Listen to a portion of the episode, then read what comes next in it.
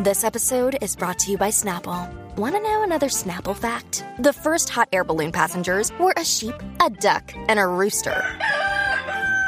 Ridiculous. Check out Snapple dot com to find ridiculously flavored Snapple near you.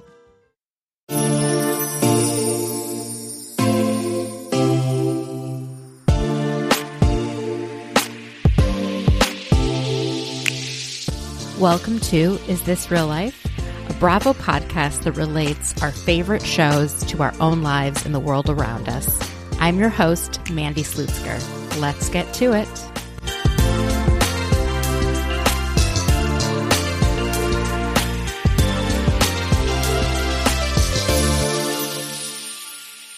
Hi, real lifers. I hope you're all doing well and staying safe. I am back from vacation. I had such a nice time in New York City. I got to visit with my brother and sister-in-law and some friends, and I got to see Tom Hamlet, and that was so fun to meet in person. And then me and a few friends went out to the Hamptons, and it was just so gorgeous, absolutely perfect weather. Um, of course, now it's being hit by a hurricane. And so I hope everyone who's on Long Island and in New England is staying safe and evacuating if needed.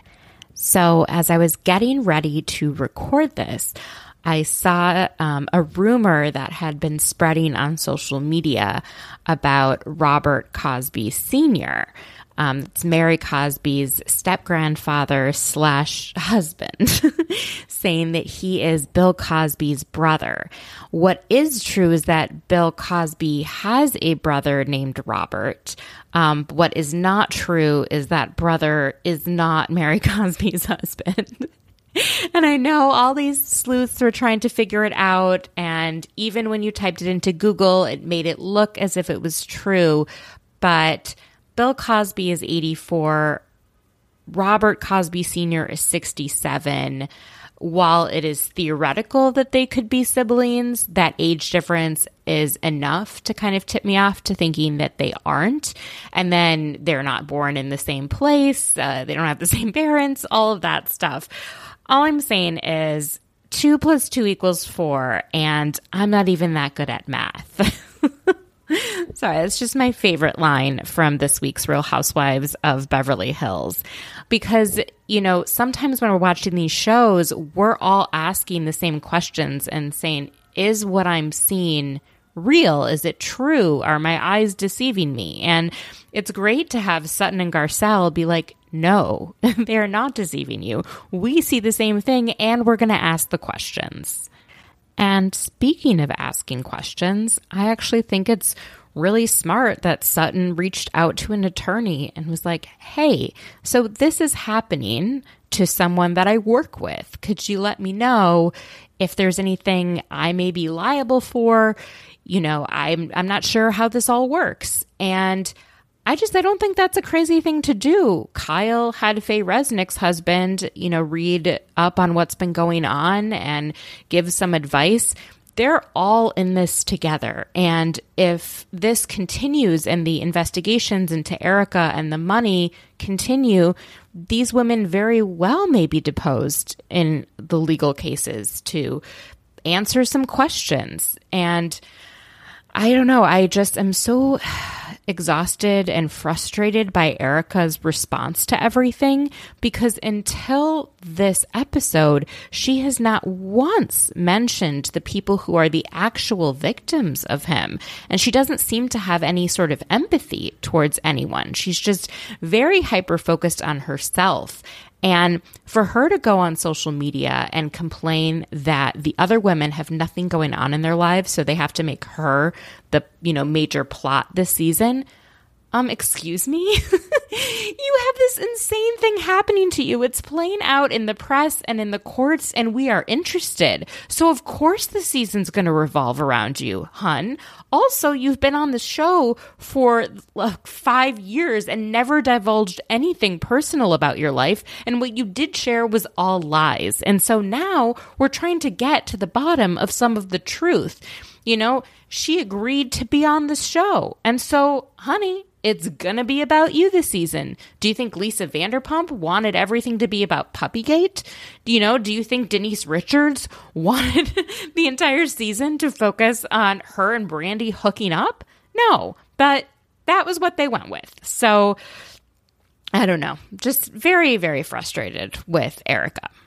However, it is giving us an incredible season of The Real Housewives of Beverly Hills. I mean, I have not enjoyed this show in years and years the way I am enjoying it now. All right, guys, I am so excited for you guys to listen to my chat with Veronica Leventhal. She's been on the podcast before. She is a huge Housewives fan, and we chat everything from Salt Lake to Beverly Hills to Potomac and to New York City. During our conversation on Roni, we touched on Luann's work with Fortune Society, and Veronica was able to share a bit about, you know, her experience working with people who are in the criminal justice system and just the conditions at Rikers that are really terrible. And she flagged an organization um, during our conversation called Exalt, and it is exalt youth dot org, E X A L T Y O U T H dot org. I encourage you all to check it out and donate if you're able. I also um, put the link in the show notes. As always, if you enjoy this podcast, give it a five-star rating and write a nice review. And be sure to follow me on social media at Mandy Slutsker on Twitter and Instagram. Without further ado, here is my chat with Veronica.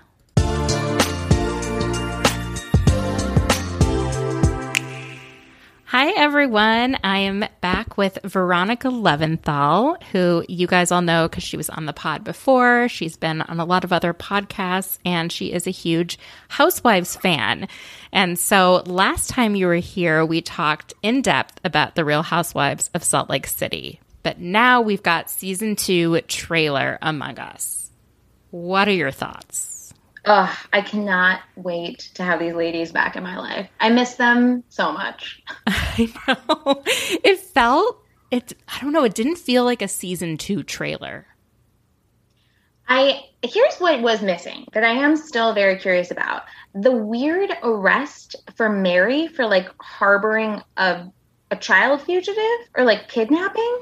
Yeah, so I think that happened recently. So it wouldn't okay. have been during... Um, shooting. What it sounds like is that her son was maybe with, like, a seventeen-year-old girl who had run away from home. And so because she was technically a minor and was staying with them, they were harbor- harboring her. I don't know what the word is. Oh, that's tough. But yeah, I don't... I felt like whenever she came on, I'd be, like, looking in the background for a child. I don't think it's like a... Like a young child is got it, got it, got it. And, and her son is involved as well. And so oh. she was saying it's a misunderstanding. We can get this cleared up. Got it. Okay. Well, that's less dramatic than I thought it was going to be. Okay. uh, who knows? It could be more. I mean, then there's the rumors of her being a cult leader, which I'm so glad actually came out. Oh, me too. Because that's the elephant in the room that everyone's been talking about. Yeah, I mean, there is something absolutely wrong with whatever she's doing. It's not like a completely um, on the up religion. And mm-hmm. I would love for them to dive in and see exactly what her followers are expected to do. Well, and it sounds like Lisa really gets into it. That is surprising to me. She seems like she wouldn't be that interested in anything that didn't have to do with, like, her business. I don't know. She seems to be getting into the mix a bit. And so does Meredith, which is shocking. Oh, I love that. I love that. I can't wait. Meredith is the only one that said, can we talk about the hundreds of lives she's ruined talking about Jen Shah? And then later said, who's actually calling who a fraud? Oh, my God. I am obsessed with that Ice Queen. She is so intimidating. I love it. She was in Brooklyn last week. Oh, oh my God. What was she doing? So the Real Housewives of New Jersey ladies were playing at, like, minor league baseball stadium in Coney Island. And I was in New York too and was going to go, but it was, number one, it was like ninety-eight degrees that day. And I was staying with my pregnant sister-in-law, so I didn't want to be around large groups of people and come home to them. But she was there. Wait, I'm sorry. The Real Housewives of New Jersey were playing minor league baseball? I think so. What? I need to look back. Donnie from the Know That podcast was there and got a photo. And so, like, you can get photos with the Jersey ladies. And yeah. Meredith was there to, like, cheer them on. That's and sweet. Barbara Kay. That's cute. Cute. I don't understand um, the the premise entirely, because I also know, like, exactly where, because I go to Coney Island. I love Coney Island, and I know where it is, and it's, like, a little bit away from the boardwalk and or, like, the main strip, and it's just like, why why did you do that? I think it was some sort of charity baseball game is my nice. recollection. Hmm. But I'm not sure. Okay, well, I'm very sad to have missed Meredith in my borough. That's very upsetting, actually. And so then the other big thing from the Salt Lake trailer is this question of how did the feds know that Jen was going to be at Beauty Lab? So was she at Beauty Lab when she got arrested? I thought she was like in a... No, they van. would have like, chased the van, but then she wasn't in the van. I don't know where. Actually, now that I think about it, I have no idea where she was when she got arrested. It's going to be really interesting to see how this all plays out and how it is compared to what's going on with Erica. Oh, definitely. It will be interesting to contrast, because I am shocked by how much they are talking about it, and they're like, holding her feet to the fire and really getting in on specifics. And if they, like, are bringing up news articles in the season, like, they could definitely do that with Jen too. And what's different, though, is Jen's actually being charged with a crime. Like, and it was her that was committing the crime. It wasn't her husband. It wasn't anything like that. It's her, and she's the target of the investigation, and she's the top of the pyramid of the scheme. So it's just going to be really interesting seeing Heather kind of be ride or die for Jen this season. Mm-hmm. And I think it's going to make people maybe not like her as much. That's just my well, prediction. Here's a question that I have that I don't know if I have the answer to, but I'm wondering what your take on it is, because wh- at what point does Bravo have some sort of ethical obligation to not have a person on television? Like, how how criminal do they have to be? What crimes does it need to be? And, like, at one point are they sort of giving money to someone who is maybe sh- like should not be getting money? I don't know. Is there an ethical obligation? I don't know. I think as long as Bravo is making money off having these people on the shows and the people are not in prison, then they will keep doing it. And I think as long as the crimes are financial and not where a person has been murdered, yeah, you know, yeah. it seems to, I feel like the line might be murder. I could be wrong. There may be some exceptions. Because, like, right? I, I could see someone making an argument that, like, you should not give money to someone who is is defrauding like people who are not wealthy, like, you know, mm-hmm. victims of, like, Mister Girardi's victims of, of different things. And, um, and like the people Jen Shah were targeting, who were mostly like elderly people who didn't understand what was happening. And I can see how people could say, like, you shouldn't give them more money to also be on television, to also, like, reach a broader aug- audience with their B S. But I don't know. I think also they haven't been convicted yet. Yeah, that's true. And when it comes to the Girardi case, they actually haven't been charged with anything, because the bankruptcy proceedings have to happen and the forensics have to be done to figure out where the money went before they're actually able to figure out if anything criminal happened. And I'll share my personal thoughts of what I think is going to happen with Erica, but I don't think she's going to end up in jail. With yeah. Jen Shah, if she doesn't plead before her October court date, I don't see a scenario in which she doesn't spend time behind bars. Yes, because also that's a federal case. Right. That's serious. And I don't know how people could be talking about it as if it's not serious. It's like as serious as it gets. It's not only a federal case. I think there are ninety-four federal courts, and the Southern District of New York is the most vicious one. Yeah, I just um, I just started learning about the federal system personally because I had a client for the first time who got a felon, a federal charge in addition to state charges. And my, the like public defender I work for, like we don't even do federal cases. And so I like, didn't even know that was a thing that could happen entirely. Yeah. And I am shocked at the level of consequence that you can get. Like, it's just so much more extreme, and they do not mess around. Like they won't even produce the client for their state um, court hearings because they're like, it's not worth the risk that they could lose them in the states. It's like, it's just not worth it. We won't even bring them to court. Because they want to keep them for the federal case. Yeah. Yeah.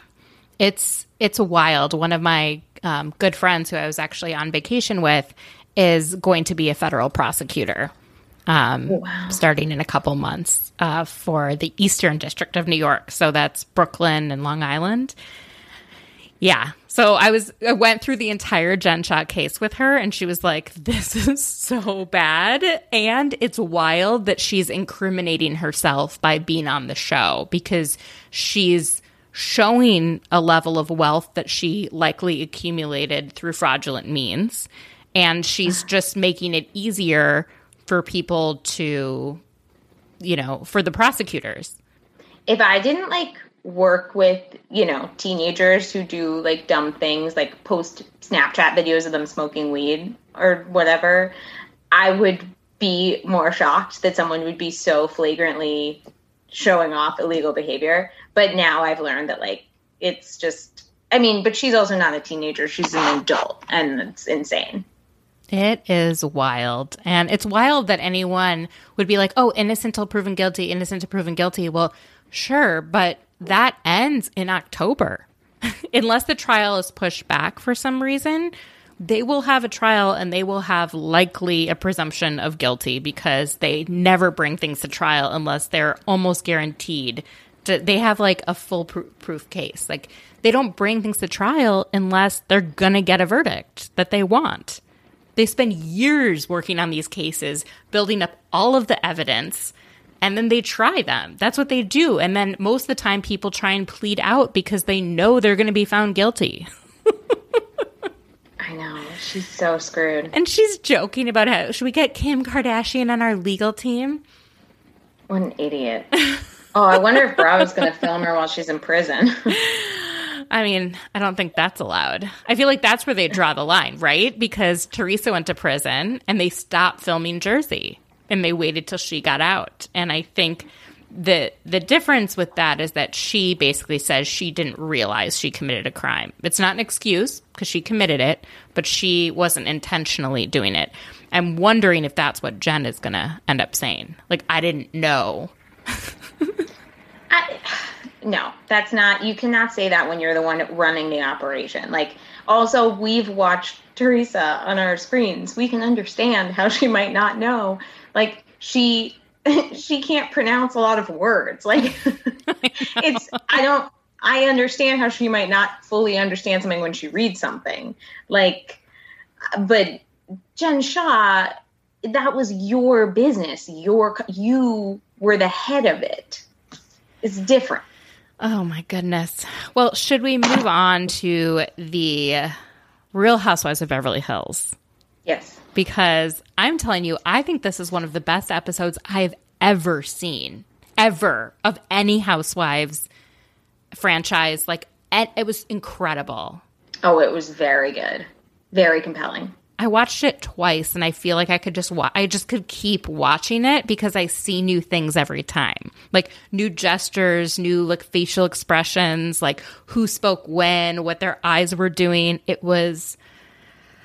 I mean, okay, so let's start from the beginning. What are your overall thoughts on the season and specifically related to Erica and how she's come across and how others are receiving her? I went into this being like, similarly to Teresa, where I could imagine how she maybe didn't actually understand everything that was going on, or she just like didn't know. And the number of inconsistencies and the amount of nonsense that has come out of her mouth has made me do a complete one eighty. And I have never been so um, wrapped while watching The Real Housewives of Beverly Hills. I usually watch it and I'm like so bored and upset that I'm doing it. But now I am, yeah, completely, my attention is one hundred percent there. And she, I saw something funny on Instagram. I can't remember who posted it, but something about how like every time she lies, her voice gets even deeper. Yes. And she's like four octaves away from, oh my God, I forgot the name of the person, but like yes. someone with a deep voice. Like James Earl Jones yes. or something. I saw that too. Yeah, it's so funny. So they all get together at Dorit's house without Erica, and I'm glad that they're acknowledging the discrepancies, right? And there there are many, but it appears to be the biggest one is this whole idea that this only started three years ago, because in the L A Times article, it's clear that he had been defrauding and stealing from client funds for many potential decades. And so, you know, Sutton talked to an attorney.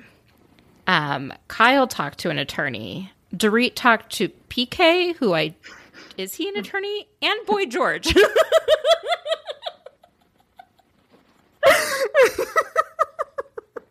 I would take P K – or I would take Boy George's advice before I would take P K's advice. Yes. To be fair. And I think his only advice is just like, glad it's not you, which make – there's so many things that have happened this season that make me think that something's going to come out about Dorit soon. Oh, God, I know. I'm just waiting for that shoe to drop. Um, when Sutton said that Ruth Madoff has zero friends, she, I don't know what we would do without her or Garcelle's narration throughout this, because no one else besides Kyle is even asking questions in their confessionals. No one's stringing things together, right? And thank God for them, truly. I mean, I think it is a good argument for, like, fresh blood on Housewives. Always. Because the other, the veteran women definitely were protecting each other in certain ways for a long time. And I think that there have been past seasons when other people have had lawsuits or legal troubles, and they haven't talked about it. And they haven't done this. And I think this is worse than anything else. Um, but, like, you know, th- there was a whole thing about Mauricio, like, completely... Uh, defrauded an entire African nation. Yes. Was it like, like West, like Guinea-Bissau or something? I can't remember which one, but like I read that article like three times because I really didn't understand. Like everything was going right over my head. Yeah. But the the takeaway was like that did not sound good, like for the people of an entire nation. So like, yeah, yeah they never talked about that. So. Yeah, I'm glad they're talking about it. I think having them there, it's so interesting to me that the veterans seem to protect each other on Beverly Hills, but on the other franchises, they store arsenals of info against each other and use it as weapons. And so why on Beverly Hills, like, do they actually think they're friends, or do they just want their enemies closer? I don't know. With Erica, it's hard because it's sort of like, yeah, I can't tell if Rinna feels protective over her because she genuinely likes her, or if she's just like, this woman could do me damage too, and I don't want that to happen. Like if they're afraid of her, because she is very, she seems very intimidating. Oh, I think Erica is scary when she's yeah. like, "Are you guys really that afraid of me?" And I'm like, yes, you're yeah. terrifying, and you look dead behind the eyes. And every time at that dinner when they were sitting and they were saying that they all met separately and that they all read the article, like she looked more and more devoid of life behind those crystal clear blue eyes. It was like she was removed. It was like she was disassociating from her body. And I think that the thing that they either did say, and it was edited out, or they didn't say, that was sort of unclear, like, was the reason that they spoke to attorneys and that they had this meeting was because they were trying to say we're all on a television show together. And am I implicated because I'm, if I'm not asking you things, and I'll, not just implicated, like certainly not legally, but by public opinion, like, are people going to hate me because they're going to want to know why I didn't ask my friend why she was taking money from orphans and widows? A hundred percent. I think that that is the obvious reason that they got together. I don't think it was to bash Erica. It was like, hey, we're all on this T V show together.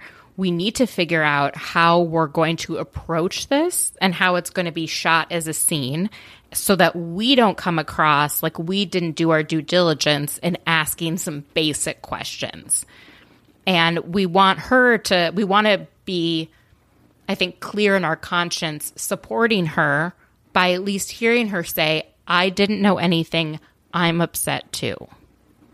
And she hasn't really said it. It's like they've been prying it out of her, but it's not what she's coming out with, the gate with.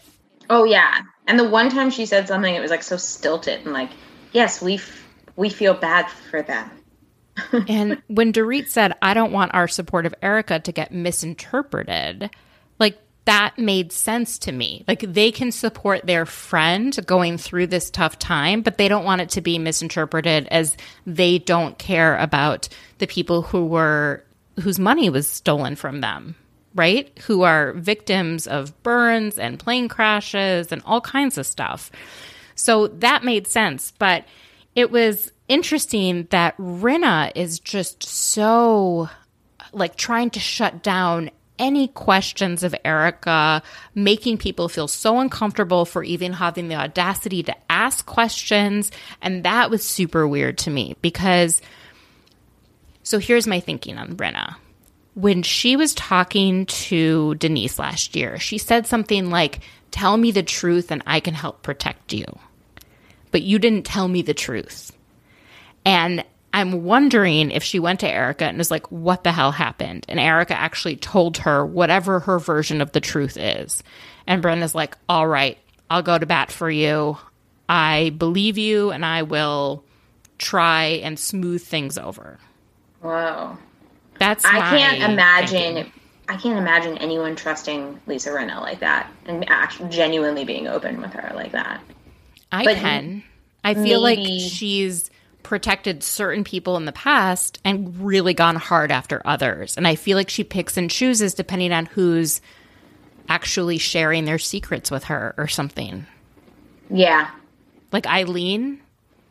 Mm-hmm. Like, I feel like she knows. I mean, not that Eileen has that many secrets. She's pretty open about her life, but it's just interesting that she chose to go after Denise. She chose to go after L V P, but those were people who didn't like play by her rules. That's true. Yeah, actually, I could see that. And maybe Erica not saying genuinely everything, like not admitting as much culpability as she might have, but being like, yeah, I've known he's doing something wrong for a long time, but what was I supposed to do? How was I supposed to do anything about that? And like, people can't know how much I knew or I'll be in trouble. Mm-hmm. Like something like that, I could totally see. And be like, I didn't I didn't have access to the books. I didn't even know how to get out of this. Like, I didn't even know how to get a place on my own because I didn't have access to money. It was all through him. Yeah. Is what she's essentially, if we were for to believe that, it does sound like an element of coercion and control over her, where he basically, even her own L L C, even her own Erica Jane company, he controlled. Yeah, I saw someone um, being really skeptical of the ability for someone to do that, though. Like, when it's your own L L C, you actually need to, like, be more involved with mm-hmm. some of the, the, like, details, and other people can't, like, be that person if it's yours. But, like, how it's it's maybe possible, but pro- probably not. I mean, it's possible that, like, he forced her to do something. But also, or she just signed stuff. I mean, that's what I think. I think he just was running all the paperwork and having her sign things. And she didn't ask questions because she got an unlimited credit card limit. The only thing that makes me think that she may have known more than she's letting on is the way she's reacted about the people who got their money stolen, which yeah. is like, She's not, does not seem that empathetic. And it could be one of those things where, like, you know something went wrong, and so your mind can't go there. Like, you don't want to think about those people because that would just be too hard for you, and you're in such a serious state of denial. But it feels colder and more um, purposeful than that. Like, more like, I legit cannot think about that because I took their money. Like, that would just make me feel too bad. I don't even know if she knows how to feel that bad. I don't know. It's so weird. I feel like she that when she says, like, she's an ice queen, like, she truly doesn't seem to have basic amounts of empathy. And she seems to, I don't know, like, dissociate herself when she gets uncomfortable or just completely break down and cry. We don't see her really processing things. Yeah. Yeah. It's, it's weird. And, you know, I'm glad Sutton brought up some of the gossip, because there is gossip out there about people who've left the firm because they had too much control, and it's super creepy and weird when you work for a place that's larger than a company of five people and only one person has access to everything. That's not healthy. That's not how business is supposed to be run. That is red flags. Yeah. Um. Okay. I have so many notes. I have like three pages of notes. So this, okay, so here is where I am as a viewer. So when Dorit said, everything I believed about Erica's life is actually the diametrical opposite, that is my biggest issue with her, with Erica. If we are to believe the story that she is saying right now, we have to acknowledge that she has lied to us for five years about her marriage, about her finances, about her happiness, about absolutely everything. And it's also like, it just feels like the story is a third thing. It's not the thing she told us before. It's not the thing she's just telling us now. And what is that third, like, what is it really like? Right. Like, what was it really like being married to him? How did it start? How was it throughout multiple years? Did it only change like three years ago or so with his head injury? Was it before then? Like, what exactly was it like? And I don't know. It's it's tough. And so they decide they're all going to ask her some tough questions when they all get together at the, the Christmas dinner. And it is so funny to see how everyone kind of buckles at the fear of Erica, aside from Garcelle and Sutton. And a little oh, bit yeah. Kyle. I was proud of Kyle. I was, she said, did you know? And, you know, up until that point, no one has actually said that to her face. And her response wasn't no. It was, what do you think? That is so true. Wow. And I only noticed that the second time I watched it. I was like, oh my God, she didn't say no. She didn't answer with no. She let someone else answer for her. And then she said, that's the answer. Right? She said, when, when, you know, she's like, what do you think? And Kyle was like, I don't think my friend would do that. And she's like, I wouldn't. And that's weird, because it's like, I, I don't know, it, is she, like, what does that mean? Right? If you asked me, Mandy, did you steal something? I would say no, because I didn't. I would just say no. I wouldn't be like, what do you think about me? Do you think I would steal something? No, it's such a weird thing. I would just say yes or no. And I just find, I don't know. And so, um... it's funny that they're all talking about the L A Times article. What pissed me off was when Erica said, um, it's mean to say because it's not true. Like, it's mean to keep repeating this. Oh, right. I remember when she said that. That, yeah. And that was so funny because Dorit did not get it. She just was like, yeah, right. And then, like, she said it again. And then she was like, yeah, that's not nice. And she was like, right. What they're saying, not me. Yeah. It's just so like, uh, and Garcelle points out that Erica just isn't, doesn't seem that angry at Tom. And if you were to be married for someone for so long and they screwed you over and they were put something business in your name and they were funneling money through it that you benefited from, but ultimately got you in trouble, you know, wouldn't you be upset? Like, where is the anger? And, you know, a lot of times when people are going through divorce, anger is the thing they lead with. you know? They're not yeah. happy about being divorced, and, and they're in the cute phase of it. They're frustrated, and we're just seeing her not really show that, and it and I find it weird. I also think it's weird because I understand how, like, you know, people process things differently, and she's not really one to show a lot of emotion. But the one emotion that she can do is, like, being angry or being scary. And so the fact that she's not doing that is a little bit like, what? This is weird. Because, like, you know, I don't know. I, it's, as somebody who, like, also can lead with anger before sadness or anything else like that, if my partner did that to me, oh my God. Like, no one would hear the end of how much I hated Will. Like, it would be the first thing I talked about every time I entered a new room for months. And yeah, you're just not really, it's not really happening. Yeah. It's, you know, and, and at the end, like, Garcelle talks about her sister's kidney transplant and how it went wrong and she was owed money, you know, and it didn't come. And she said, if what Tom did is true, then fuck Tom.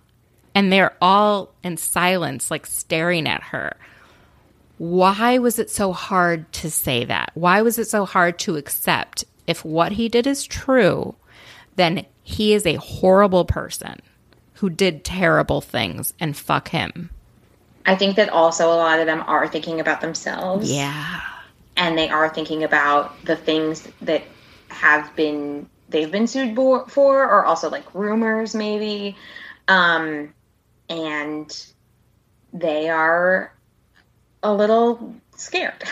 Yeah, I think so too. And finally, finally, Erica said, if he stole the money, I'd like to know where it is. And it's like, bitch, it's in your face. It's in your wait, hair. Wait, it's in your clothes. What do you mean, where's the money? Like, what are you talking about? You spent it all. Your lifestyle for the last twenty years is where the money has gone.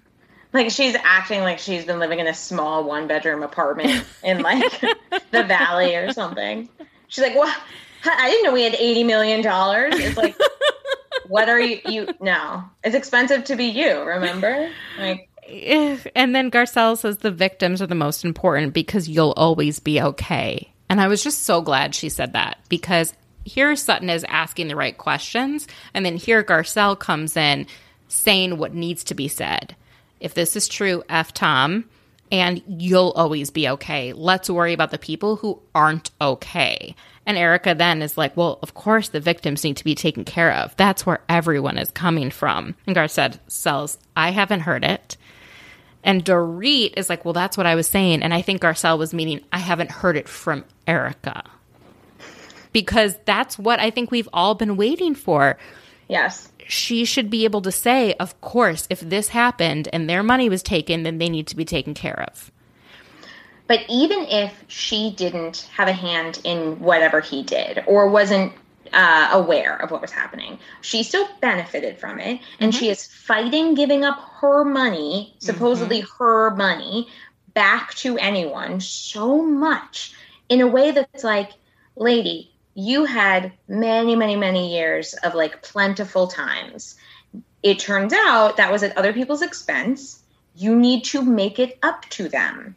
You will gain that money back. You could do appearances. You could do SponCon on your Instagram. You can do cameos. You can be on a television show on the Bravo network. Like, you can make the money back. You're not disabled. You don't have any kind of like health problems that we know of. Like, it, she said that. She literally said, well, at least I'm healthy. Right. Like, give those people their money back. She doesn't and want then, to because she yeah, views she herself as the ultimate victim, even though she said, well, like, I'm last in all of this, though those people are owed their money. The way that she's been behaving in legal documents and court filings is that she is actually the first, and then they come after her. She has to be taken care of. It's, I don't know, I never thought I would feel so strongly about this. I don't think she knew what he was doing up until maybe sometime in twenty twenty. When she got deposed and when he got deposed. And they actually physically came to her house and served her with papers. At that point, you can't say you didn't know anything was going on. But that wasn't until September, I think, September thirteenth, twenty twenty, was when she was officially served. So, you know, and she left. So we, but she's still liable for that money, and she still has to pay it back, including any gifts that she ever got during the course of their marriage. Yeah, and like if she was being more generous in that way, there would be no issue. I don't care, like, um, you know, she wants to still defend him or come up with bullshit reasons why he did it, like, you know, saying he had Alzheimer's or something that I don't think he actually has, allegedly, whatever. But like, if you gave the money back, I'd let you defend this man, but you're not even giving the money back. Right. I think, and it's so interesting, Jay Edelson, the attorney who is part of the, who's like suing her, um, was basically saying like she could come to us and we could make her life a lot easier and only go after him. If she will give us access to these documents, we wouldn't have to go so hard. You know, we could protect her. And she's not doing that. So I know we're spending a lot of time going after Erica, but it's just, it's just so, this was like the episode where it all came out. And, yeah. um, and I'm just so glad that we have Sutton and Garcelle, because yes. no one else, you know, is really holding her feet to the fire. And how dare she think that she can be on this show and not talk about her life. Yes. She's gone away not really talking about her real life for five years. She's talked about a fake life that she made up, that she put on for everyone, that wasn't true. And then, you know, now you got to talk about it. Yeah. Erica. So what are your thoughts on Kathy? Oh, I do love her. She's so out of touch in such an amazing way.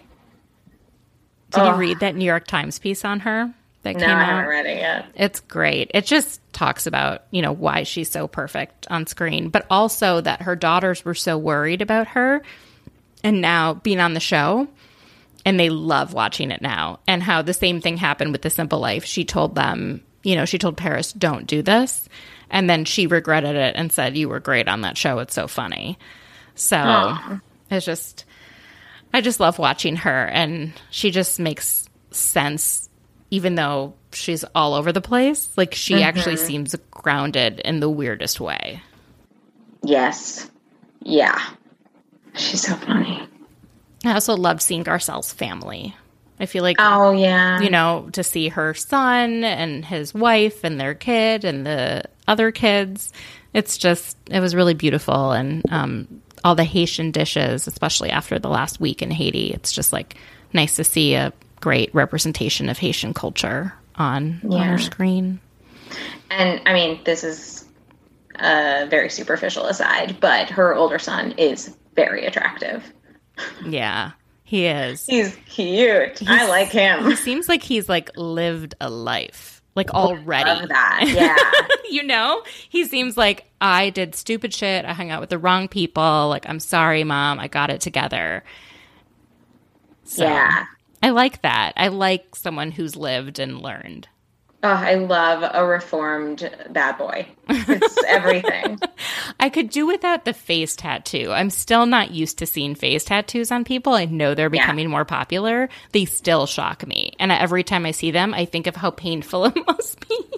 Oh, God. Yeah. I mean, like, I you know? can't imagine. Yeah. Oh. And also the neck, like I'm so, I'm such, I'm so bad with needles. And so at like tattoos in general, when I see them, like the first thing I think of is the amount of pain someone went through to get it. And, like, especially the ones on people's rib cages, you know, like oh, on yeah. their sides. I have a couple I'm of like, those. They oh, hurt. Don't they? Like every time I see them, I think like that looks cool, but how painful. I know. I want to get one of them like added to, and it's, yeah, it's, it's not going to be fun. Can they numb you? Is it possible? I don't know. I've never asked. But no one ever has offered. So I don't think so. I feel like they should. When I got an I V um, during one of my egg retrievals, or actually during all of them, they actually numbed the area where they did the I V. Oh. Because they like dig so hard, and I, my veins were all like crushed by that point because I've given so much blood. And it was the most glorious thing because, yeah, that needle, first needle hurts. you know, where they put in the stuff that makes you numb. But then afterwards, you're like, yeah, dig around. It like doesn't, it didn't bother me as much until the next day where like my bruises were like. Okay, well, I need to find a tattoo artist who's also like a right? licensed phlebotomist or something. Yeah, because if they, it's like the same thing as Novocaine, can't they just like put that on your ribcage before you get your next tattoo? I don't know. I guess I'll D M my artist and ask him. They're like, oh, you're such a wuss. Just do it. Yeah. You know, I feel like you can't like talk about like pain because it's like a rite of passage to get the tattoo. I know. Yeah. I mean, especially, well, he's great because he's really conscientious about like people um, having past trauma and like, you know, feeling uncomfortable being touched. Like he's very sensitive and, um, and like encourages you to take breaks and drink water and stuff. So he's lovely. He probably wouldn't roll his eyes at me, but most tattoo artists would be like, are you out of your mind? No, I'm not going to numb you. I could never get one. They would just like not take me seriously. I would take a break after like every thirty seconds. I have no pain tolerance whatsoever. But at least I know that about myself. Yeah. Um, shall we go on to Potomac? Oh, I love Potomac. I know. It's the best. It's such a good franchise, and I love that it's been so elevated, like, within the network. Potomac is easily my number one right now. Same. Although Beverly Hills is the one I most look forward to every week because I truly am shocked by what I see. Yes. Um, but overall, like, no one makes me happier than seeing the women of Potomac. Like, I feel yes. like I'm amongst friends. And frenemies. Yeah. um, so that the episode starts with them talking through Giselle apparently wishing death on Ray. What are your thoughts on the Karen versus Giselle of it all? I mean, that's n- clearly not what she said. She's what she said was more like Ray should be alive a long time, and also my looks should surpass that lengthy amount of time that he is alive for. But like, Karen's just looking for a reason to be mad at her. And there's so many reasons to be mad at her. I don't know why she's focusing on this one because it doesn't make sense. And I do not believe, I actually believe she's lying when she says that her children were very upset by what Giselle said. I can't see her kids being like, you know, when Giselle said, oh, he'll be six feet under when this fades, like, and being like crying to their mom about that comment. Like, yeah. Just, come on, Karen. You know? Yeah. They might care about some other stuff. Yeah. That makes sense. Like, when he told you on national television that he wasn't sure if he loved you. And when you like, said, like, you didn't like his dick. Oh, yeah, that was tough. Oh, my God. Like, could you not mention Dad's dick on T V, Mom? Like, is that too much to ask? Yeah. Maybe she, like, heard that or didn't exactly, like, they said that to her, but in her brain she was like, oh, you're mad at Giselle for saying that one comment. Right. Like, you're two right. years ago. She- okay, okay. I hear you. I hear I got it. I'm glad Candace told them to talk one-on-one. Do you think they ever will repair their relationship to go back to be frenemies? Because right now I think they just flat out hate each other. I don't know. Um, I think it's possible because, like, in... in the past, like in times of like serious pain, like when Karen lost her parents and stuff, like Giselle clearly was like, okay, I'm going to drop the, the B S for a minute and just comfort you. Um, but now I'm not sure because it's, it just keeps getting worse. And Giselle doesn't seem to be being real anymore, you know, not that she ever really was, but it, she's getting farther and farther from what I think it means to be like a true, authentic, vulnerable person. Yes. You know? Yeah. So what are your thoughts on Wendy and like the season two glow up, her behavior, and sort of what Giselle and Robin are saying about her? Okay, here's my theory on Wendy. And this is what I've, uh, I watched Potomac twice, sort of by accident. I couldn't remember if I had seen it. And then it turned out I had, but I kept watching. So I, here's what I think Wendy did. Wendy...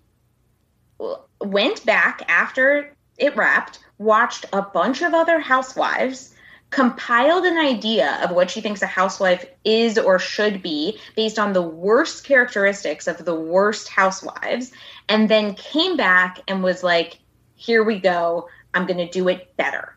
And like the the whole thing of like having a business idea but not really being able to follow through with it. Like that's such a tired trope that I think Wendy is above. Like Wendy is a, a smart person and would understand that to create a business, you actually need to like have an understanding of what a candle is or something, you know? Mm-hmm. And I think that it's sort of like she's trying to put on a show now for us. And like, it's weird. This is the most sense I feel like I've heard from anyone on Wendy. It totally makes sense because she excels at everything she does, right? She's like uh, probably been a straight A student.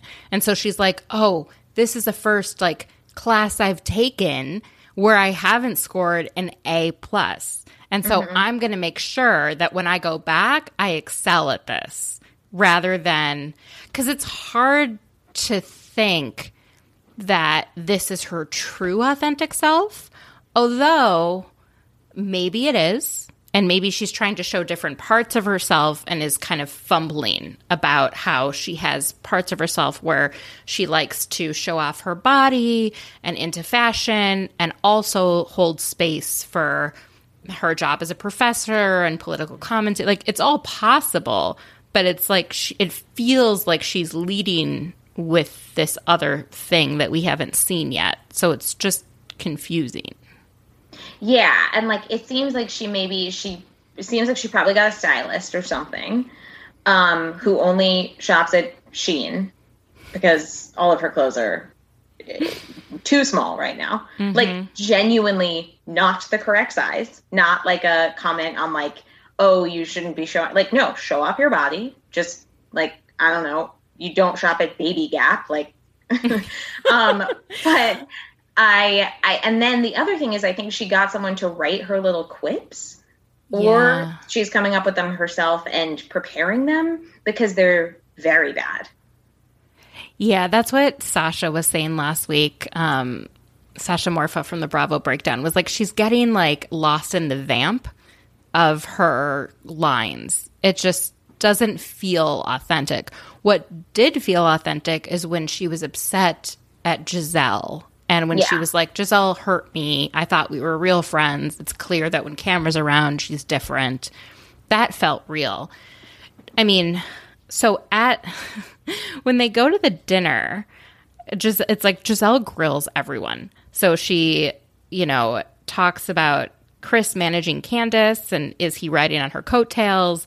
We go into Robin, which we'll get into a bit, where she's like pretty nasty to Robin, I think, about saying, well, of course, he's not going to run a rush down the aisle. Like, no man wants to marry unattractive. And then when Wendy talks, she's basically saying, you're different now and you don't have any substance. Which is like yeah, a pretty tough. harsh thing to say. Um My favorite moment, and I've been waiting for somebody to say it, was when Escala said, Giselle, you've been asking everyone else questions, but like, what the hell about your life? And yeah. then Karen, you know, comes in with the, you like grill everyone else so that you don't have to talk about what's happening with you. And that's the real issue I think she has. And I think the issue they all have with Giselle. And I don't know why they can't just come out and say it. We all share the things about us that aren't that pretty, and you don't. Yeah. You shut down, and you won't talk. And and I think that Giselle, like, is riding this role that she is very good at, at, like, creating and perpetuating drama on the show. And so she's sort of like, I have a purpose here, so I don't necessarily, like, have to talk about my stuff because I can, like, ask Wendy if she's wearing this top because her husband cheated on her, you know, like, like other normal human beings would not do that. Um, so, but like, it's, yeah, it is, it, that's not the whole job. That's like, you're doing half the job. The other half is, yeah, you got to talk about your, your life.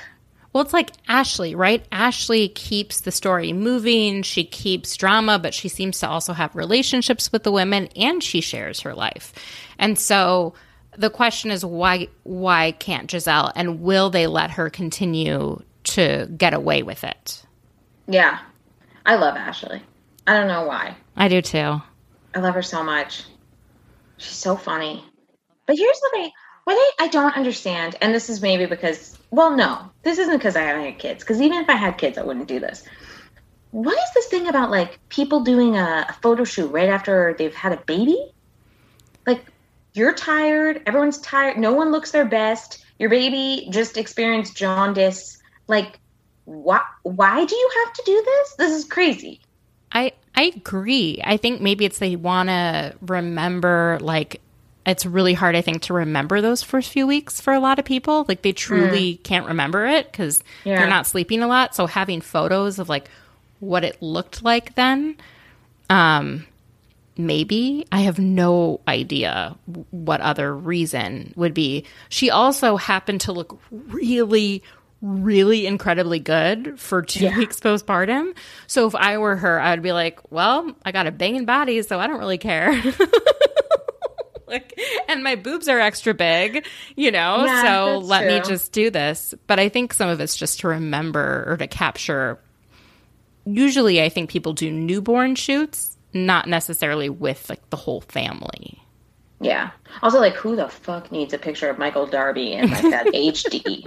Oh, he's so unattractive to me. Someone on, on um, Instagram or Twitter or something said that Dean looks like John C. Reilly, and I cannot unsee it. Oh, my God. Like, I have exactly. To exactly. He does look like a little him. bit like John. Yeah, now that I'm thinking about it. Like, especially with the way Dean's hair is right now. Oh, boy. Yeah, that's tough. I love Ashley Lowe. I do. Yeah. Um. So, Robin, like, it's it was really nice that she's bringing this up with everyone about how she doesn't get out of bed, and I'm glad that Escala was like, that sounds like depression. But how do you feel about Juan's response to her, but also Giselle's response to her? I. Uh... The one thing is really um, disappointing, but unfortunately not surprising. Like, I have seen so many m- men in relationships with women where, like, as soon as the woman needs something, they're just, they don't know how to handle it. And they're just like, get out of bed. And not, like, have you, have you thought about talking to a professional in the mental health field? Like, something helpful. No, it's like, I expected you to do everything, and you still have to do everything, even though you're depressed. Um, and yeah, Gis- Giselle with the with the tough, tough love. Um, that was hard to hear. Didn't didn't like it. I didn't like when she said, "Do you think you're neglecting your kids?" Because yeah, of course, Robin feels guilty for not having the energy to be mom of the year. Like, of course she feels. There's no need to ask that question. I don't know. Yeah. I felt like it was a bit – I know we want them to, like, be authentic and all that on camera. That just felt a little bit – like, can you keep it between her and Juan? Like, why do you have to bring the kids into this? I would never ask my friend that question. I, I mean, I think I would more be like, do you need help with your kids? Yeah. Because you right? have little kids who still live at home. Like, uh, is there anything I can do? I mean, also, they do live like an hour and a half apart because Potomac is not where anyone lives. But. Right. Right. But uh, it was really hard for me to hear Robin acknowledge that she likely had seasonal affective depression. But then the answer to that was not a licensed professional, but a life coach. Ugh. And then I was glad that Escala, Escala was like the only one that made sense this whole episode. And yeah. she was like, you could do both. Yes. And I'm like, yes. Don't cut out the person that's actually trained to deal with this. I think part of it yeah. is Robin didn't want to acknowledge that, like, what her symptoms are, are sound like depression. Because yes. then what does that say about her? Like, she didn't want to, like, acknowledge, like, oh, seasonal affective depression is something that goes away. Kind of, right. it's, it's like she was yeah. only willing to accept. I don't know. It was it was hard to hear. It was like, come on, girls, like, let's not act as if it's bad or something's wrong with you if you seek help from someone who's licensed in this area. I still think there is so much stigma about mental health issues. And I think that, um, you know, younger generations, particularly Gen Z, have been way more open and cool about just talking about like, oh, I have a therapist, oh, I'm on meds, like making it no big deal. But most of these women are Gen X, I'm pretty sure. And like, I can see how it would still be tough to be honest about those things with a group of peers rather than like, you know, maybe your sister or your husband or something. And then add the fact that they're on television makes it even harder to be like, yes, I have depression. And I also think that like, I mean, I'm not totally, when I first went to social work school, and this was like, I don't know, eight years ago or something, my mom asked me if that was like being a life coach. I don't think that everyone knows what it, are the differences between all these things. Yeah. So like, um, you're no, totally right. I did not go to school to be a life coach. That's not something that you necessarily have to get a degree in. So that is the difference. Mom. Oh my gosh. You're right. I think a lot of people just are uncomfortable talking about these things. And I think it's stigmatized in certain age groups and communities more than others. And, yeah. you know, but it's like the most relatable storyline I've ever seen on Housewives. Like someone being like, wow, we're in a global pandemic and it's not ending and the weather is shitty and my husband isn't helpful and I don't want to get out of bed. Like, oh my God, I loved Robin. I loved yes. Robin for that. It was so, so real. I felt like that so many times. Like, because you're when yeah. she said, I expected the pandemic to be over by now. And this mm-hmm. was filmed back in, I think, February, January, February, when she said that. Yeah. And here we are in August. And the pandemic is not over. And even I, who went to school studying pandemics, okay, expected it to be somewhat over by now. Like, yes. It's usually eighteen to twenty-four months. I'm really hoping, because they did film in February and they're all about to be eligible to get vaccinated, that they're going to talk openly about that. I hope I think so that would too. be so great. And I hope that they encourage them to do that then. I hope that they saved that footage and are going to show it purposefully, because that could be really helpful. Just, you know, generally, like when anyone who you admire does something, you might want to do it. A hundred percent. I know Candace has been very vocal on social media about the importance of getting vaccinated, and that's, cool. that's been really cool to watch. Yeah. I also really like Candace. I, I really like Candace. I am like, it's like I like Ashley and Candace. Like I don't feel like yeah. I have to choose. And I like Karen and I like Giselle. I like Karen more than Giselle, but I understand the purpose of Giselle. I feel like Giselle could be one of the best housewives ever if she actually was vulnerable and shared what was really happening in her relationship, how she really thought she could go back to her ex-husband and like it would be different this time, how she feels dumb for doing that. Like how yeah. many of us have gone back to a guy and thought oh something would be different, right? Yep. That's a and very- then nope, it was just worse. Like, we're not going to judge you. We want just want you to share what's happening with us. Yeah. Where the hell, we're not even judging Ashley for having a second baby with that monster. Well, you know. A little. A little. Uh. But, like, we still love her and listen to her and appreciate yeah. her. So I don't understand why Giselle is so guarded. And that, my only answer is that she doesn't even want to be real with herself. Yeah. Okay. Let's hop over quickly to New York. Mm-hmm. Have you ever been to a Black Shabbat or Black you Sabbath, know, as, as Ramona says? You know, I haven't. Okay. Uh, no, I have not. I've been to Shabbat. We never called it Black Shabbat. Sometimes there were Black people there, but yes, yes, that has happened in my life as well. But um, I'm I'm going to hold a Black Shabbat, and you are definitely welcome to come. Ooh, um, so, so yeah, Moni and Taria are going to come, and Moni has already said that she will make fried chicken if I make matzo ball soup, and we will share each other's cultural foods and also talk about Jewish Black relations in a way that is not like terrible.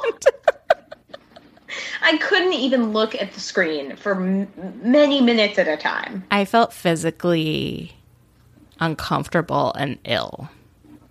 Also, like, I'm sorry, but Ramona, if you actually went through some part of a conversion process, and if you have been to Shabbat dinners, like you claim, you know that there is an order to things, and you're not supposed to eat right at the beginning. There's some prayers that you got to do first, and like anyone who's been to any sort of any kind of religious dinner knows Anything. that. Anything. You don't eat before you say grace. We yeah. have the same thing in our culture. It's not it's not just Christians. Like we have we have things that you do. And I don't believe she ever went through the conversion process. I think she just dated a Jewish guy and it came up for conversation. That's what I think happened. Because if you actually go through the conversion process, they tell you don't do this for a man. Don't do this for a partner. Do it because it's what's in your soul and what you want to do. And this isn't going to be easy, but it will be rewarding if you want it. Yeah. They tell you that. They're not trying to get people to convert just because they're marrying someone who's Jewish. Yeah. It's it's very difficult to convert. convert. It's not easy. Props to Leah for like following through with it. Yeah, why is she converting? Is her daughter Jewish? No, I think one, she's always like been friends with a lot of Jewish people and been interested in it, and I think Per, my personal thoughts on it is like when she got sober this second time, a mm. lot of people who are in twelve-step programs like are looking for that you believe in a higher power, all yeah. of that. And I, I believe she wants some structure and spirituality in her life. And when you're in New York, like it's kind of the structure and spirituality that exists. Yeah, I do get like I, I get all that. I do. But I, well, I am like a Jew who was born into it, so I didn't really have to do anything mm-hmm. other than like I got bat mitzvah, and that was the most work that I will ever do ever again, and uh, especially so for Judaism. um, and I just can't imagine as an adult being like, I'm going to learn a whole new language. It's that a lot. Is not even the same characters as the original language that I know. I can't imagine learning Hebrew. I, I said this last week as an adult. It is a difficult, difficult language. I can't imagine learning Chinese or anything where the characters are not the same as the English alphabet, you know? Do you think Bravo is going to fire Ramona? That is a good question. I think it really depends on her behavior at the reunion. I I don't know. Which is so weird. They haven't even filmed. I know. Or don't have plans to. Ebony said in an interview that they were given a time and a date. Oh, okay. Good. So I feel like there's all these like rumors out there that, oh, they're not filming it. They're going to do it. Um, I don't know. It's so what's hard for me with this episode is I wasn't just pissed at Ramona. I was pissed at Sonia. Mm-hmm. She mm-hmm. was taking up too much space, and she was talking too much, and she was drinking too much, and she was inappropriately sharing. And mm-hmm. there's nothing more annoying than people taking up too much space in a place that was meant for others, and that those others, you're watching them not able to share. Like, Ebony's friends are sitting there quiet, giving each other side eyes the entire oh my God. time. Those poor people. Oh, had to Brian. go all the way out to New Jersey. I know. Brian and Lenara, those are the two names I got. Um, well, Lenara shares that she gave birth at twenty-nine weeks because she got poor medical care um, because she is a Black woman and her pain was not taken seriously. That was – I'm just so glad she was able to share that. Um, mm-hmm. It was a little weird to watch Archie be like, and you think that happened because you were Black? Oh, but my like, God. You know, I get it. People are unaware of of the discrimination that happens um, in the medical system. But when Ramona said, oh, when I gave birth, it was painful, and my nurse was black. Oh my God. Okay. So this, as I was telling, I was t- talking about this before we started recording, but it's very, this issue is like very personal to me because I was raised by a woman, um, for the most part, who, uh, like, was my nanny, and she she's black. She was a an immigrant from Malawi, and um she like had kids when she had her first kid when I was sixteen, and then in the course of her having a second child, she did not get proper medical care because she was black, absolutely because she was black, and um she had a lot of um complications, and she ended up having going into cardiac arrest during labor, premature labor. She was two months early. Um, her daughter is amazing, fine, thank God. She's uh, turning seven. Oh my God! But she, so she goes into cardiac arrest. She's in a in a Catholic hospital, so she goes into a coma that they will not take her out of. They won't like you know give her a. a nice ending because it's Catholic and they it's against their beliefs. So there's also a question of like, did they value the child's life over hers in that moment? Whatever.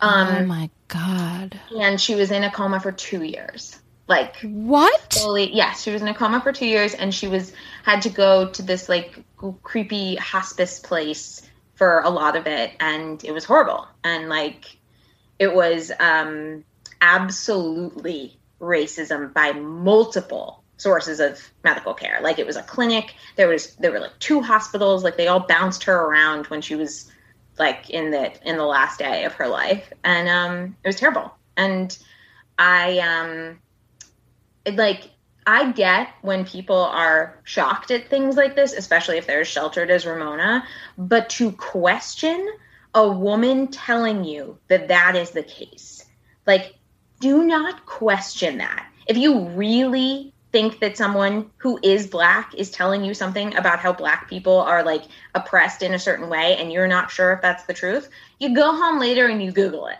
Like, do not yell at her face and tell her that she's wrong. Like, no. It's, and then not only to say that, to like question her own life experience, but to then to share your experience as if your experience was more worth listening to and was like a valid response. Like as if they, as if it was like a conversation, like you share your birth shitty story and I share my shitty birth story. Like what? This woman practically died. She practically lost her child. Yes. Uh, I, I mean, we've always known, like, Ramona's a horrible person. We have known that for a really long time. But I think she's been empowered by fame to be even worse, like, to feel like she's entitled to things and to feel like she can act any way she wants, like in that scene, that weird scene with the, like, how she's supposed to be showing an apartment and is instead just, like, physically assaulting a man. Um, like... I just think that she's turned into even wor- like a bigger monster, and that um, in this situation, actually, I do think Bravo has an ethical liability to pull the plug on that and uh, take her off screen. I don't know. I don't know what they're going to do. I, I mean, it's also like Luann. It's also Luann's done some really awful things throughout the course of, of this season as well. Sonia during and freaking peeing on this woman's. Oh, yeah. I mean, that's disgusting. It's not funny. And I love Sonia. She's one of my favorite housewives. She had been, you know, I don't, they always can change, you know. Uh, but to see like her inability to shut the fuck up at a time and a place where she's not supposed to be the center of attention, I, these women just don't know when to reel it in. And, like, I love them, you know, from, from the deepest recesses of my heart. I yeah. love Sonia Morgan. I have met her one time very briefly, like, ten years ago. But I love her. But I am actually okay with them being like, you know what, we're going to just get rid of everyone and start with a new group of friends in New York. And maybe they don't live in Manhattan. Maybe they live in Brooklyn or Queens even. But like, I'm okay with them starting from scratch. I don't know. I don't know what I want. I, at, before the last few episodes, I thought maybe it's just unfair that they, it was only five of them and that it was COVID and there were so many restrictions and they were filming during one of like the darkest periods. Like it was before vaccines were available, around the election. It was like a really dark moment in the United States history. And I could see that the producers and the Bravo and N B C Universal being like, let's just add people to the cast rather than take people away. Like, let's not punish them for the situation that they were put in where they were almost set up to fail. But I don't know. It just wasn't fun watching. It wasn't funny. It was ridiculously offensive. And I don't know yeah. if I want to see people that are that sheltered from the city that they live in and that they claim to love. And it's different when they're doing it to each other. Yes. They've all signed up for it. And then when they're doing it to civilians, it's like, leave that woman alone. Like when they were doing that to Ebony's friends, I was like, oh, and at the is... Fortune Society lunch. Oh my Ooh. God. Why do they keep doing that to I people? Think Luann actually like spends time with these people. Yeah. Ish. I think they, I don't know. They all seem to, like, while they were looking at each other, they all still seem to sort of enjoy it in a way. I don't know. Maybe that was my wrong take. That the Fortune's, I, like... Yeah, and I think, like, they're getting their name out there, which mm-hmm. is good, you know. And they also are spreading some kind of awareness on how horrible the criminal justice system is, mm-hmm. which I appreciated. But, like, at what personal expense? I know. I know. I mean, what is your take seeing the woman say that when she was seventeen, you know, being put in Rikers and not getting an attorney and, you know, you deal day to day with this. Oh, yeah. Um, actually, New York used to have one of the worst laws on the books. Like sixteen and seventeen year olds were automatically treated as adults no matter what. And it was just in twenty eighteen when that law changed. And now there's like a very convoluted system, which is not like under eighteen, you go to family court over. It's not that simple, but it's better because, yeah, there were sixteen and seventeen year olds in Rikers, which is definitely one of the worst prisons in the United States and um, or jails, I should say. And uh, it was it, it, it's awful. And I can imagine that happening to someone. I I mean, there are, like, my client, I have clients in Rikers right now because I have some eighteen and nineteen-year-old clients, and the atrocities that they tell me about, it's horrible. Like, they're having health emergent, like, legitimate emergencies, like asthma attacks and seizures, and they just don't have any staff right now because a lot of them are on strike or have quit or have taken early retirement, and um, it's really bad, really, really bad. Are, is there some compassionate release happening? Like, how could you hold people in a system that's supposed to at least care for their basic needs and keep them alive and isn't able to do that? Sometimes that does happen. And I do think it, it has happened a little bit more since the bail laws have changed in New York and during COVID. But for a large part of, or a large number of judges don't really like hearing about the conditions in Rikers and don't respond well to those sorts of arguments in court. And I think that it might be because it's hard for them to reckon with the fact that they are sending people there all of the time. And so an argument in front of them that's explaining in detail how bad it is is not working because they don't want to hear it. Who will hear it?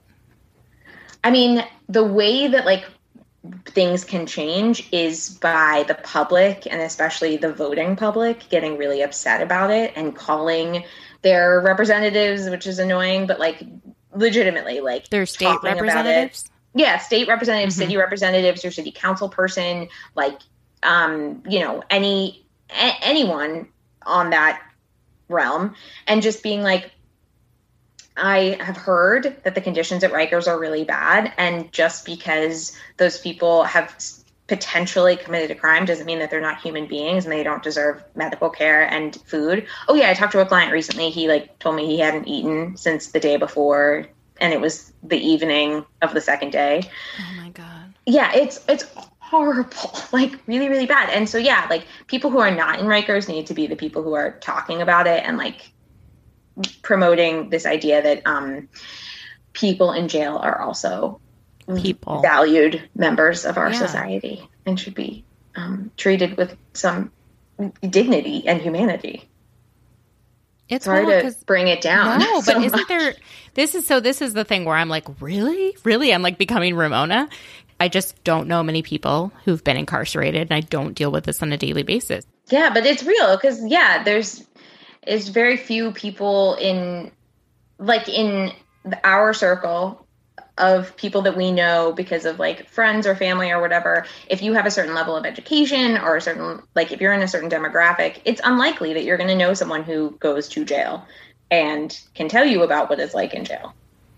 Yeah. It's just, it's really sad. And yeah. I'm glad that Luann is working with the Fortune Society and, and yeah. having people be able to share their experiences. I'm glad we're hearing people's experiences on Roni. Um, it's just, I don't know. It's, it's hard to watch them this season. It's almost as if they don't know how to interact with the people of New York. Yeah. That's what it feels. That's what it's like. Do you live in New York? Like, you, you, what, you don't know what a challah bread is? What kind of New Yorker That's are you? Crazy. That doesn't make any sense to me. More than one in ten New Yorkers is Jewish. So if you act like you have no idea what a Shabbat dinner it is, then you do not talk to other New Yorkers. If you do not know a black woman, how the hell are you a New Yorker? Yeah. I mean, my God, it's like they live in the most bizarre enclave of wealthy white people. But those people, you still live amongst New York. It's like boggles my mind. And I just am like, if this is going to be the Real Housewives of New York, I want to see them. Yes, they live nice lifestyles, but I want to know that they understand the city in which they live. Yeah. And it's like, and I bet if it was someone who Ramona wanted to impress, she would not have acted like that. Right. She thought these people were beneath her, and yeah. it was some cute little thing that Ebony was doing to try and educate them. And it was it, – it just pissed me off. All right. Um, oh, and then before I forget, Ebony finds out that she has the father that's alive oh, yeah. and sisters. And I'm like, can we spend more time on this? Because this is the probably the only interesting thing I've seen happen on this entire season. Like, truly interesting. I know, but I'm like, I don't obviously know what's going to happen, but I am bracing myself because the last time someone found their dad, it was Ashley Darby, and it was terrible, and it was so sad. And I just want it to go really well, and I want them to love each other. She said that they're in communication. Okay, I love that. And this. that because of COVID, and I don't know where I read this, because of COVID, they haven't met in person, but I mm-hmm. think she was going into it like not sixty miles an hour. She was like, okay. let me like lightly wade into this because they don't know me. I don't know them. And this is probably uncomfortable for everyone. So let me like gently introduce myself and not be like, we have to have Thanksgiving together. Like, yeah. You know, like, so it sounds like she's talked to some of the sisters too.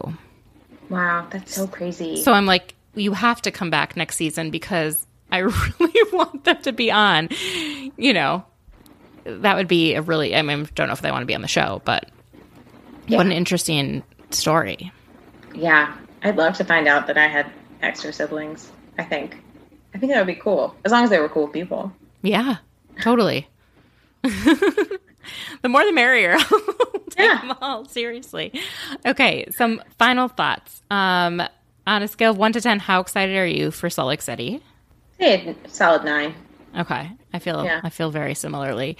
Um, how upset are you, or are you upset at all that BravoCon was canceled? I, okay. I had another thing I had to do that weekend. So I am sad for others, but secretly happy for myself. I know. Me too. I, I'm going yeah. to a wedding. yeah. Yeah. Yeah, so, yeah. Um, and then... Are you going to watch The O C now that it's going to be on again and oh, you're not involved in any way? Genuinely haven't even thought about this. Um, Probably. Yeah. Maybe. I don't know. I guess I'd like watch an episode and see how I feel. I not watching that was the first time that I like have purposefully like not watched a Housewives in a long time. Like I used to not watch Jersey, but I, you know, started a couple years ago and now I watch every single one of them. So that was really strange. Um, but also like, I don't know, I don't know if I want to go back there. Like, I don't That's know. Fair. I guess, yeah, I'll probably like watch an episode and see how I feel. And then how excited are you for the next season of Jersey? Oh, like, extremely. I just listened to the audiobook of Margaret Joseph's book. Oh my Strongly God. recommend. It so made I, me love her. I even read more. her book in her voice without the audio. If I, like, I found out that you can rent audiobooks from the library, so it's free. Um, and if there's a memoir that I want to read, but I'm sure, like, it's, it's, you know, someone who has an amazing voice. Like, Leah Remini, I listened to hers. Mm. Jessica Simpson, I listened to hers. Like, someone like that who's so iconic, I was just like, I have to hear her. I have to hear her. Tell me these stories. That's and it was so, so good. Yeah. And I, I've read all those books, but not. Yeah. And I hear the vo- – I guess I don't know Jessica Simpson's voice, but but yeah, I thought that it was a really, really, really good book. I told everyone for like multiple weeks in a row to read it, and it, I think it's the best book written by a Housewives person thus far. Yeah. Yeah, I agree with that. I've only read a couple, but yes. I don't know if I've read many. I couldn't handle Erica's, even though it was written by Brian Moylan, because there was like nothing there. Like I don't feel I like she divulged anything about herself. So yeah. I didn't feel like I was learning a lot. Couldn't get through Teresa's. Couldn't. Didn't even try Ramona's. Um, oh, yeah. No, would be interested you. in reading Lou's if she actually ever came out with it. I would listen. Probably. That'd most, be another audiobook. Most interested in Kim Richards, though. Oh, yes. Oh, my God.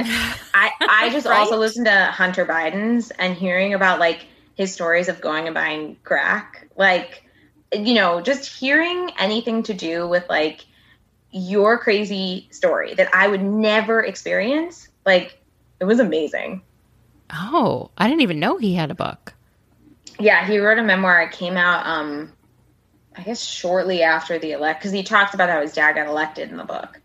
Um, and cause I think what he really wanted to do was like talk about how, Um, the things that he was accused of, he didn't actually do anything illegal. That seemed like a lot of the book, which was sort of boring. But when he talked about um, buying crack and doing crack every fifteen minutes for four years and sleeping ten hours a week, I was so there for it. That reminded I mean, me of Kim Richards. Oh, yes, that is the part of Kim Richards' story I want to hear about. I do too. I don't think she smoked crack, but like if she did, I want to hear about it.